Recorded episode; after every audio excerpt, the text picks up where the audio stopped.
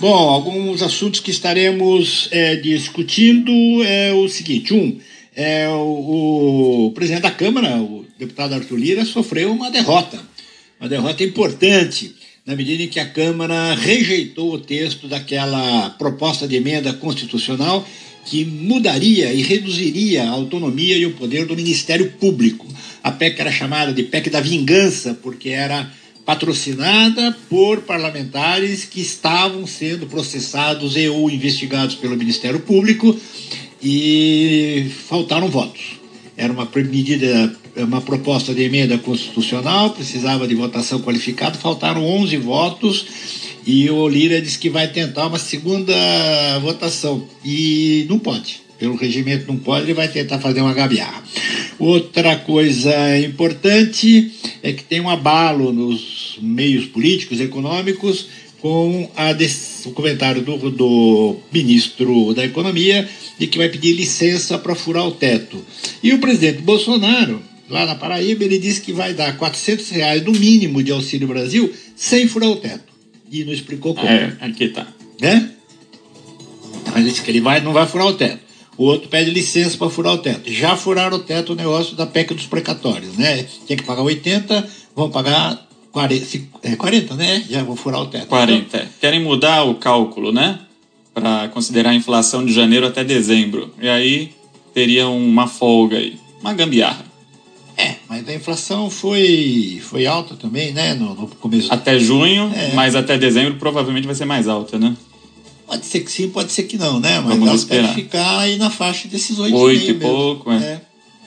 Mas enfim, estão tentando umas gambiarras aí para gastar mais. E qual é o problema de gastar mais? O problema de gastar mais é que o governo brasileiro já gasta muito e vem aumentando os seus gastos ano a ano.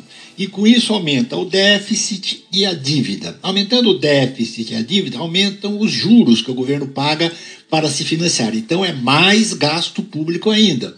Porque o governo, para colocar títulos no mercado, ele paga uma taxa de juros e paga um prêmio de risco.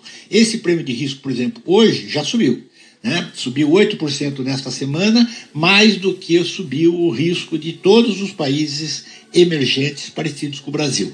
É, a taxa de juros aqui subiu e o presidente Bolsonaro disse que o Brasil é o país que está saindo melhor da pandemia na situação econômica. É exatamente o contrário, é um dos que está em situação mais complicada. Por exemplo, inflação mais alta aqui no Brasil, taxa de juros mais alta aqui no Brasil, perspectiva de elevação, risco Brasil, risco país mais alto aqui no Brasil, e tudo isso, é, o pessoal diz assim, ah, mas é um problema de investidores. Não, não é. É porque na medida que aumenta o déficit, que aumenta os juros, isso significa o seguinte, menos consumo, crédito mais caro para o consumidor, crédito mais caro para o investidor, então teremos menos investimentos, menos consumo menos atividade econômica, menos emprego e a roda vai girando e a roda vai girando. Essa é a situação em que nós nos encontramos e será assunto que, esses assuntos que serão aqui tema da, do CBN Brasil desta quinta-feira. E a CPI da Covid, claro, que começa, a, começamos as reportagens com esse assunto em Brasília, com a Thaisa Oliveira. Thaisa, Oi, Sardenberg. Boa tarde a você, ao Leandro e aos ouvintes. Olha só, o relatório final da CPI da Covid deve pedir o indiciamento do governador do Amazonas, Wilson Lima, do PSC, pelo colapso na saúde de Manaus no começo do ano. Essa reivindicação foi feita não só pelo presidente da CPI, Omar Aziz, do PSD, mas também pelo líder do MDB no Senado, Eduardo Braga. O nome de Wilson Lima não apareceu na lista de Renan Calheiros, o que acabou irritando irritando os dois senadores do Amazonas. A avaliação de alguns assessores é de que a sugestão de indiciamento tem mais efeitos políticos do que práticos, já que o governador é inclusive réu no Superior Tribunal de Justiça. A CPI também deve incluir o ex-secretário de Saúde do Estado, Marcelo Campelo, que prestou depoimento em junho e já tinha sido preso em uma operação.